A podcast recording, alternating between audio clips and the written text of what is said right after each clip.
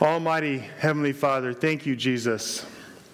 Thank you for coming to earth and for saving our souls. Thank you for healing the blind, for touching the unclean, for casting out demons and restoring to life, so that we would know you are willing and able to provide the miracles we need so that we can be the men and women of God you have created us to be. Bless us this evening so that we will be those who depend upon you for the miracles that bring us joy, give you glory, and make your kingdom grow.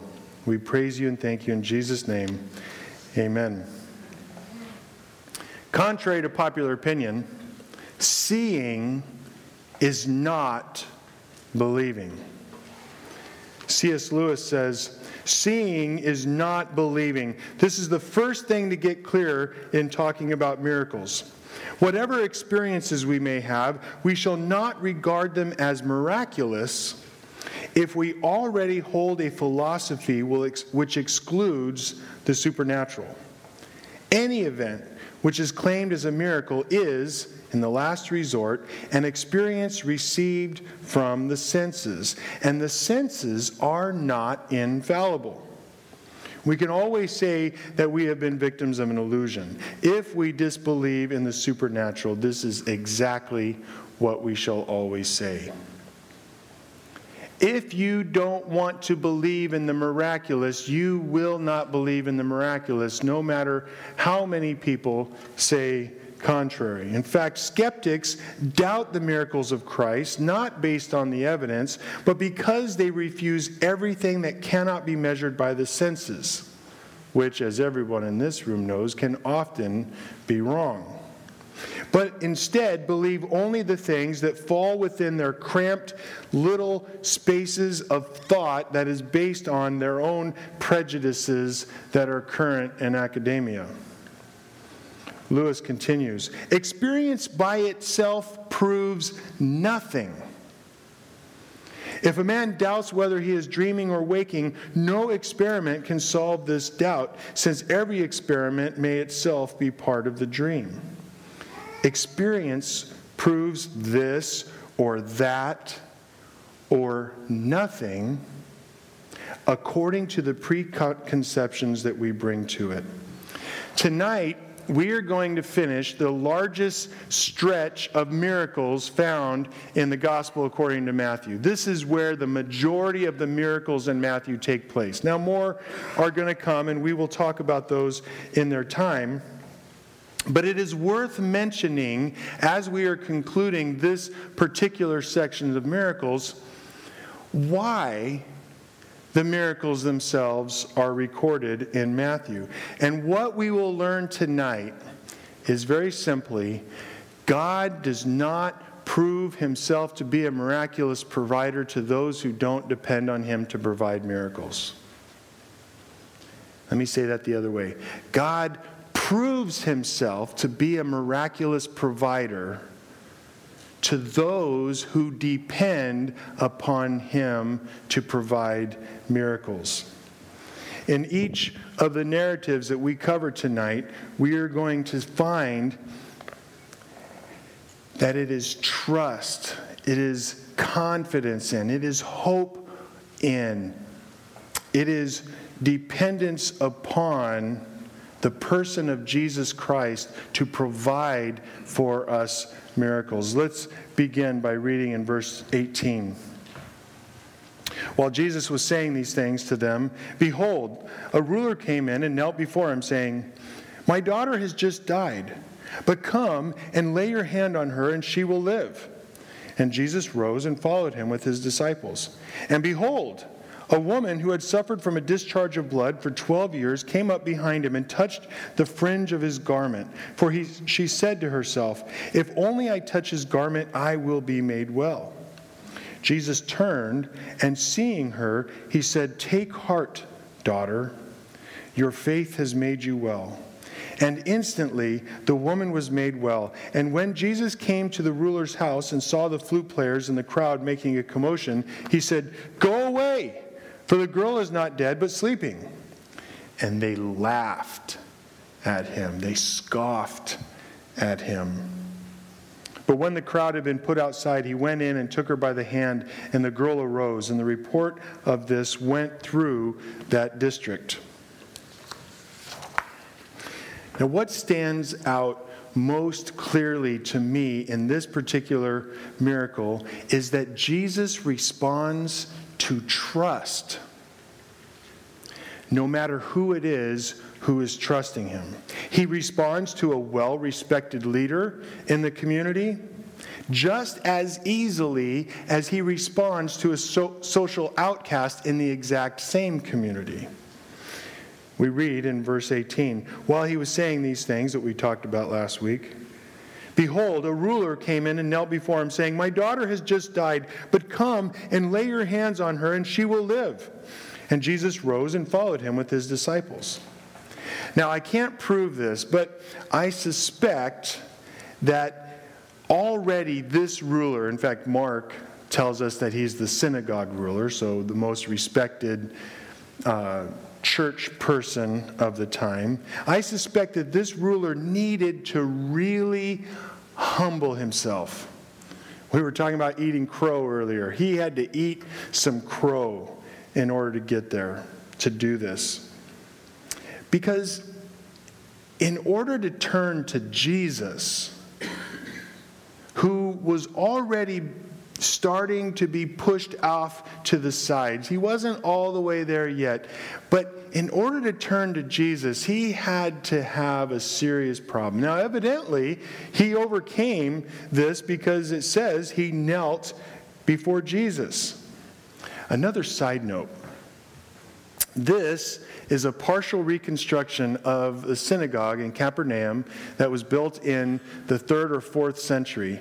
And the archaeologists, I don't know how they figure this kind of stuff out, but the archaeologists say that this, it was built on top of another synagogue that was built in the first century. It just strikes me as interesting. That very well can could be the location of the house where Jesus did this miracle. Now, I'm not going to put too much stock in that. But continuing, no matter what the other upstanding Jews thought, this man wanted his daughter healed, and he was going to humble himself to whomever it was he needed to humble himself to get her healed. But he did it. He trusted in Christ, and he went to him and Jesus evidently saw enough faith to just get up out of his chair and start walking. And behold, a woman who had suffered from a discharge of blood for 12 years came up behind him and touched the fringe of his garment, just barely touched him. For she said to herself, If only I touch his garment, I shall be made well.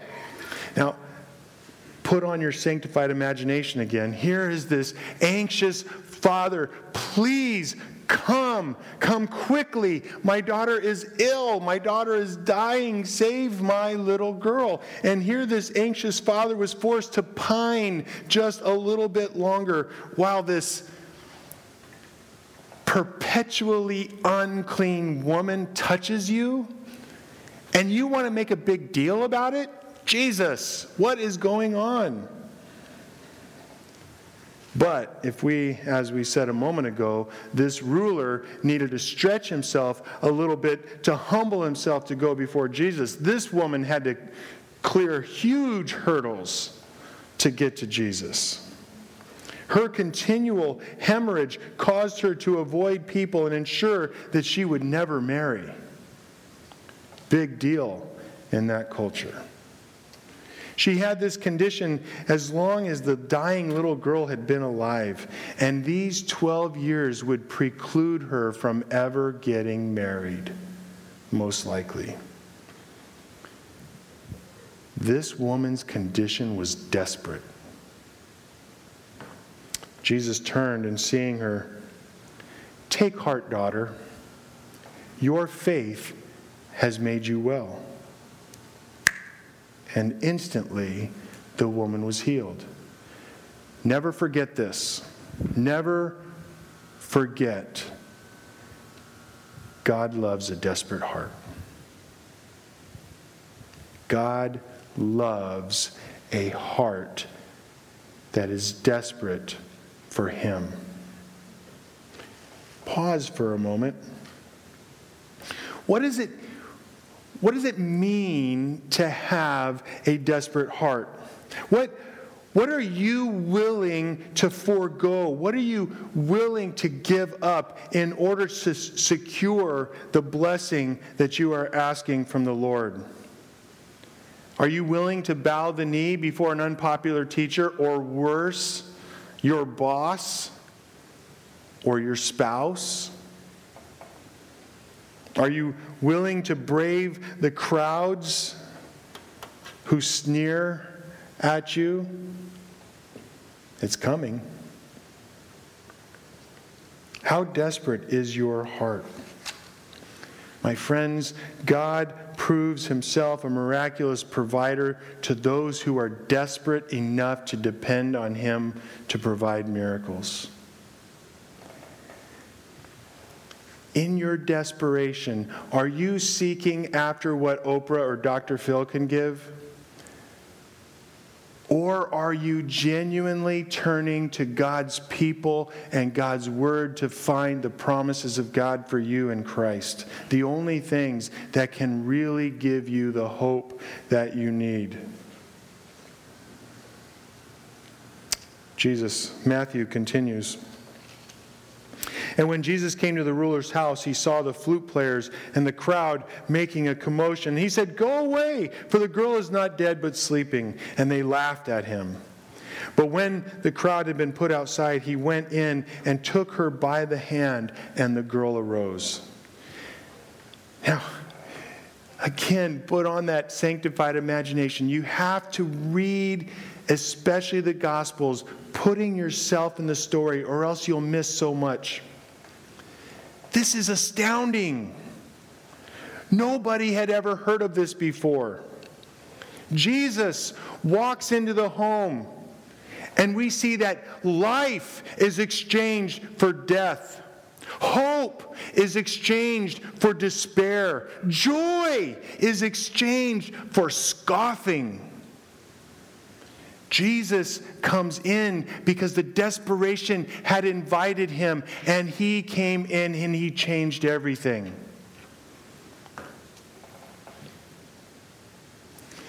Matthew, fortunately, spares us the detail of the remainder of the walk to the ruler's house that I'm sure was filled with anxiety by this synagogue ruler. And outside, mourners had already gathered. Unfortunately, however you look at it, it was customary for the family of the deceased to pay for flute players and for women to start crying at their funerals. Evidently, ambulance chasing is not a new profession. But Jesus had none of it. He sent them away.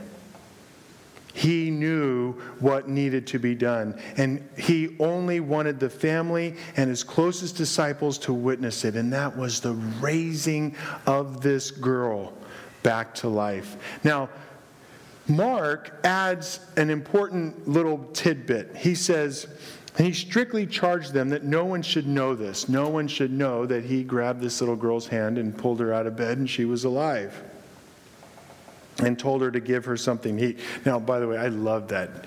Mark just adds this oh, give her something to eat. What a great detail. How, how amazing is your God that He thinks about the fact, you know what? She's probably hungry. Probably hadn't eaten in the last couple days because she was so stinking sick. Give her, give her some toast.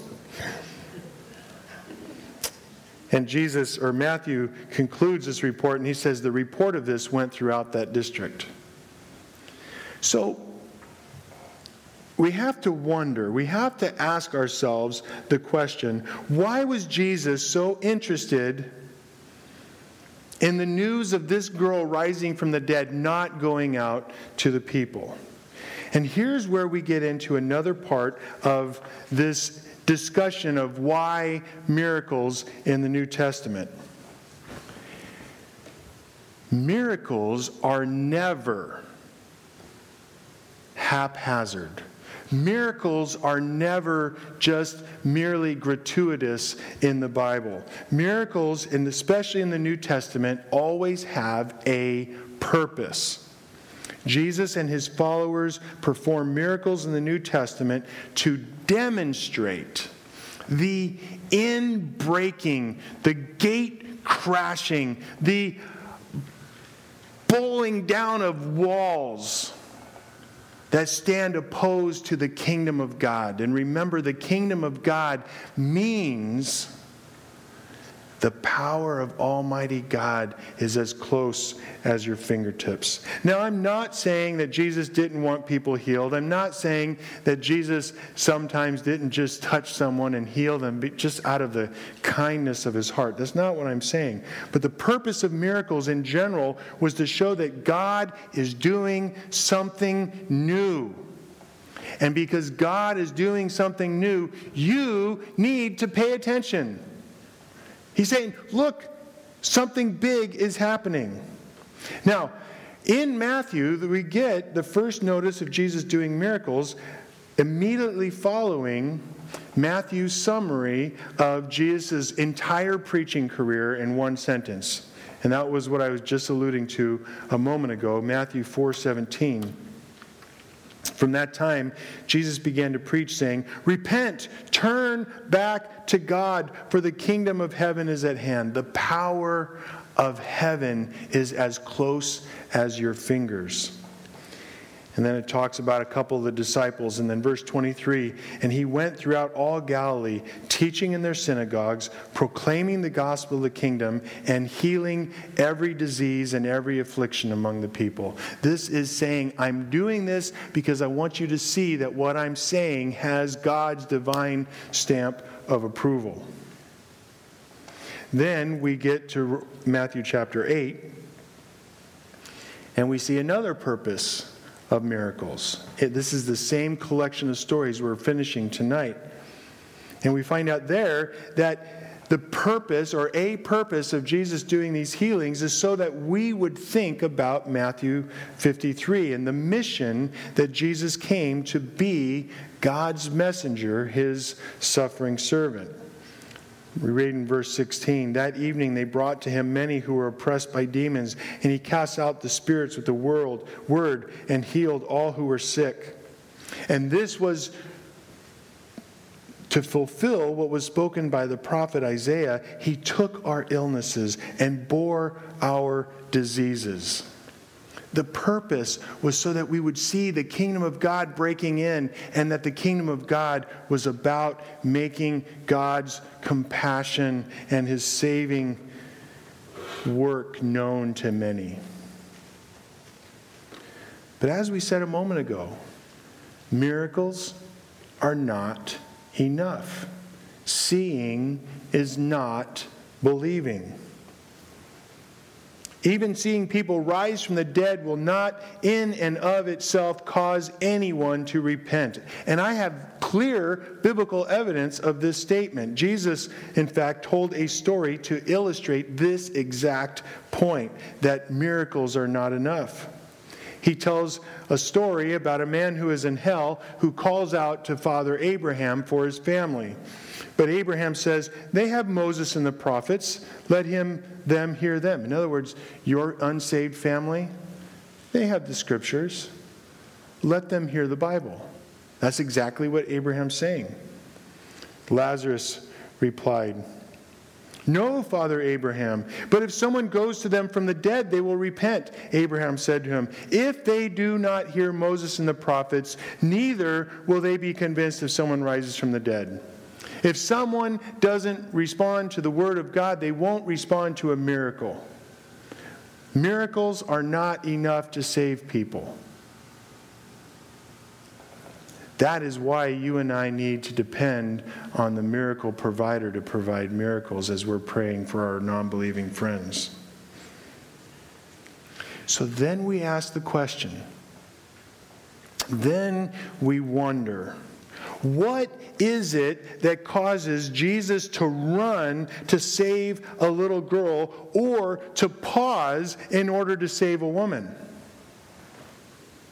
And that is easy. It's one who trusts the promises of God for them in Christ. Because God proves himself a miraculous provider to those who depend upon him to provide miracles. So, my friends, don't ask for someone to come back from the dead, but pray for your loved ones.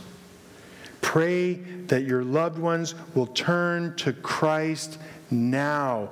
Don't wait, but depend on Jesus to provide for you while you both live out your faith and speak out your faith as well. Don't give in to despair, excuse me. Because if God can save my father's son, he can save anybody.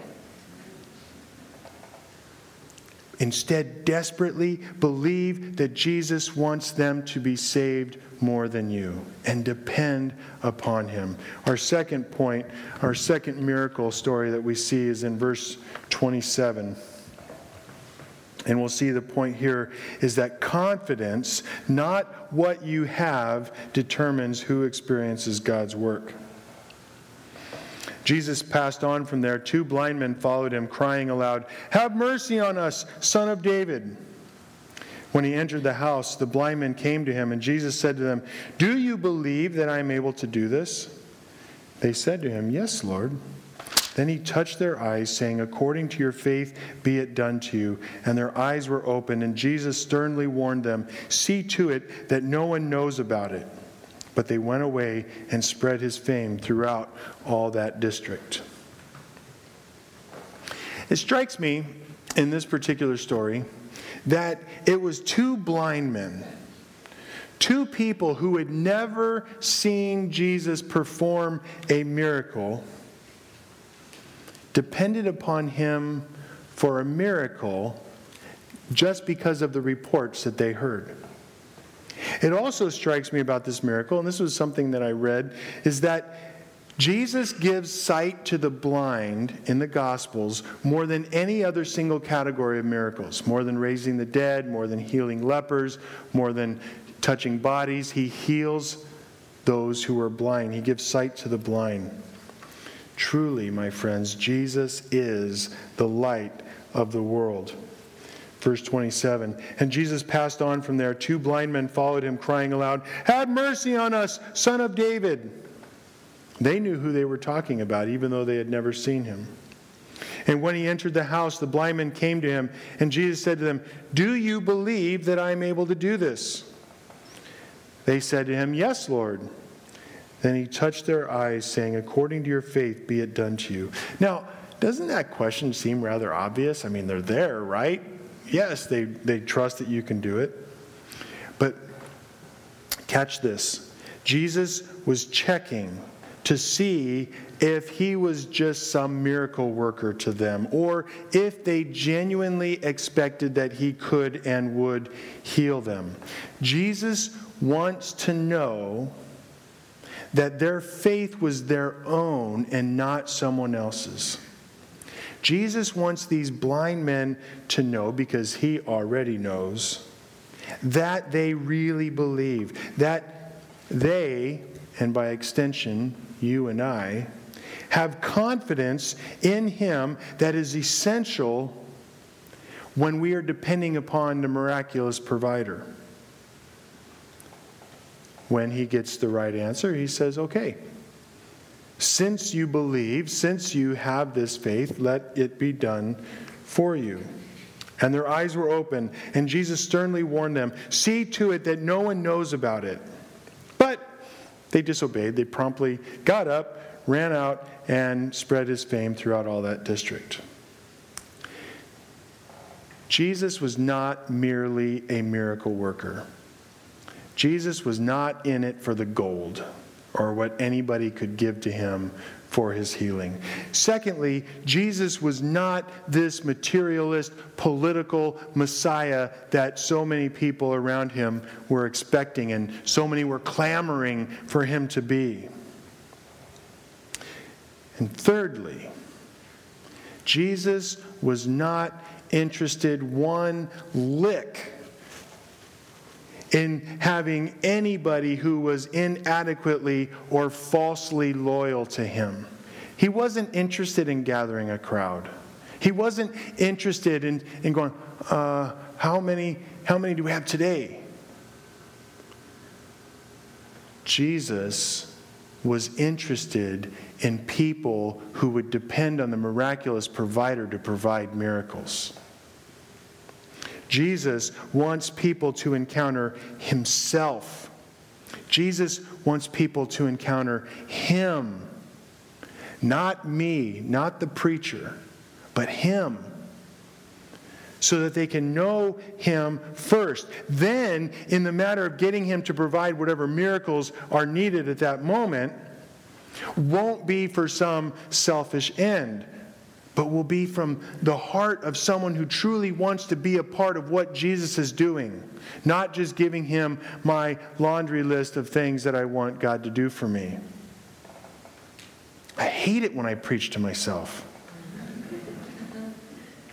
You see, God proves himself a miraculous provider to those who depend on him to provide miracles. Are you the kind of person who depends upon God to provide miracles? In your dependence upon Him, are you merely asking for toys? Or are you instead radioing back to headquarters to get those things that are necessary to fight for the kingdom, the kingdom of God, instead of the kingdom of Greg Burtnett? These battles that must be won. Because if you aren't in it to win it for the kingdom of God, then you have absolutely no basis for thinking that God will even listen to your prayer requests, let alone answer them. If you aren't depending upon God to provide miracles, catch this for His glory, not your comfort, then you're just begging Him to give you presents on His birthday.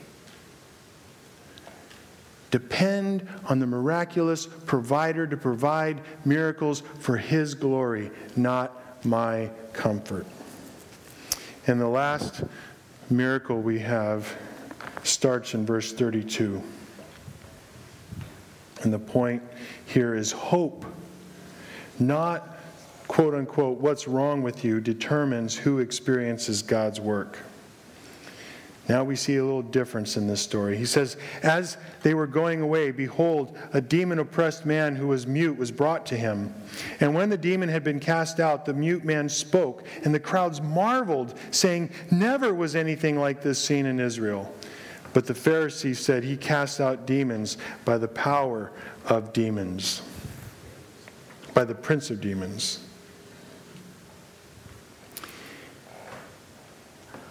Even in my sanctified imagination, I cannot imagine the hopelessness of the woman whose daughter was demonized in Matthew 15.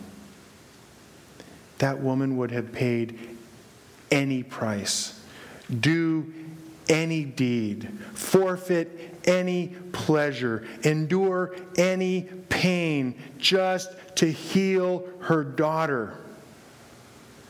But there was no ransom to be paid.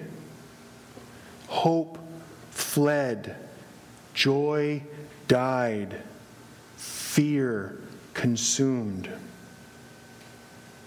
What about the man who took another step from this and he brought his demonized son to Jesus' disciples in Mark chapter 9? And even his disciples could not cast out the destroyer from his son.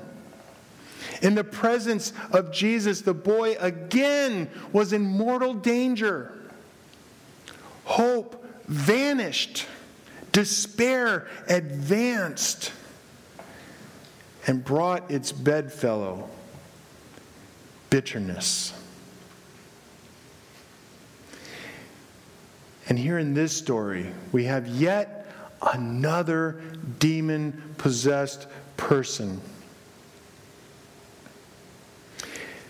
And I want you to note in this story of the demonized person, we see whoever it was, it says they, so more than one, is bringing this demonized person. They were the ones who had the faith. They were the ones whose faith was sufficient to come before Jesus and ask the miraculous provider to provide the miracles. And in this miracle, the one who needed desperately the cure could not even ask for it himself. He couldn't even hope himself, but relied on the hope of someone else, the faith of someone else, the trust and dependence upon Jesus of someone else. It was the hope of these others who brought the man that Jesus honored. It was their dependence upon the miraculous provider to provide miracles that Jesus honored. you very well may be in this culture. I, I, I, suspect some of you have heard a statement like this from your preacher for the last 50 years, where the preacher will say something like, You may be the only gospel that your neighbor ever gets a chance to read. And if you heard that 50 years ago, you might have said, Yeah, right. Billy Graham's on the, the TV every Sunday. I don't know. He certainly wasn't at my house growing up. But right now, quite literally, in your neighborhood, you very well may be the only Christian in your neighborhood. In fact, you may very well be the only person who knows John 3:16 and what? What John? I, I know a John. What's this about 316? You can be the hope for those near you who are desperate for the peace of the Lord Jesus Christ, but don't even know it. They have no idea. They, the thought hasn't occurred to them. Will you depend on the miraculous provider for them? Will you call on Christ for them? Will you bring them in yourself? Christ that they may never otherwise see?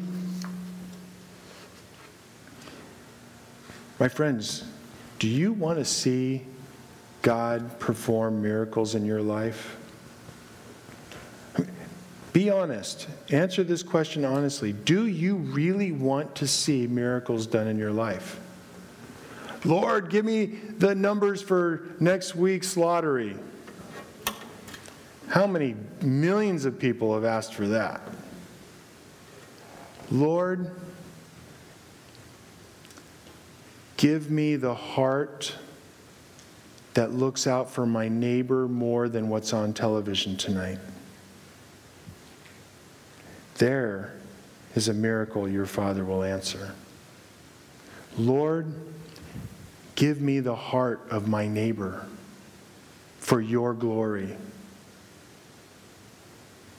I, I can't promise that God will answer that question. He alone has the inscrutable knowledge that we can't even begin to, to approach. But you start praying prayers like that, and you will be the man or the woman that God can use, the man or the woman who is in dependence upon God and for His glory and not for my toys that God can answer. Be the person who God is able and willing to prove himself to be a miraculous provider for because you are in dependence upon him for a miracle. Now, I have to wrap up this uh, in verse 33 and 34. And we see something ominous at the end. The Pharisees in verse 34 say, He casts out demons by the prince of demons. What? What? What on earth would bring about that kind of hostility? I, for crying out loud, he just cast out demons. He just gave two men their sight. Why, why are you so mad at this guy for doing this? Well, Jesus, or excuse me, Matthew tells us why they were so upset. Verse 33 And when the demon had been cast out, the mute man spoke, and the crowds marveled. They were astounded. They couldn't believe their eyes. They were so stinking happy. Oh my goodness. We've been afraid of these people for so long. Now, look, they're clean. Never was anything like this seen in Israel.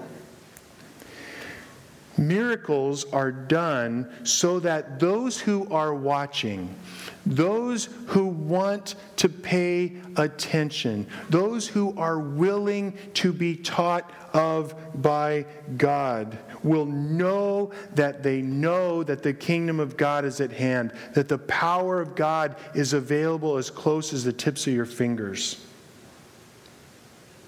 Now, of course, the opposite will also happen. When miracles are seen, people will be shunned by it.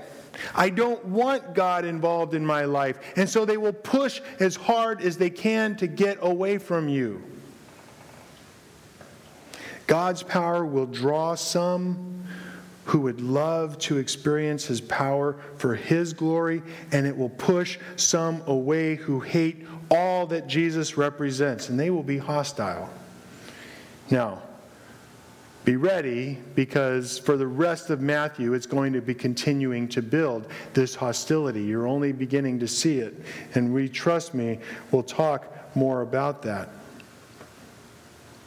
But for now, Jesus is going to move forward and he's going to give instruction to his disciples, to you and to me, and he will give you and I the grace to believe that God proves himself to be a miraculous provider to those who depend on him for miracles.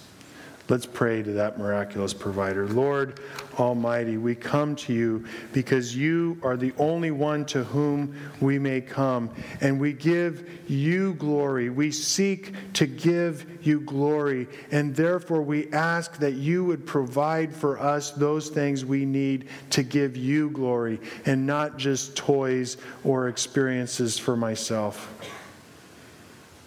God, I confess that I am a man who so often asks for toys and experiences for myself.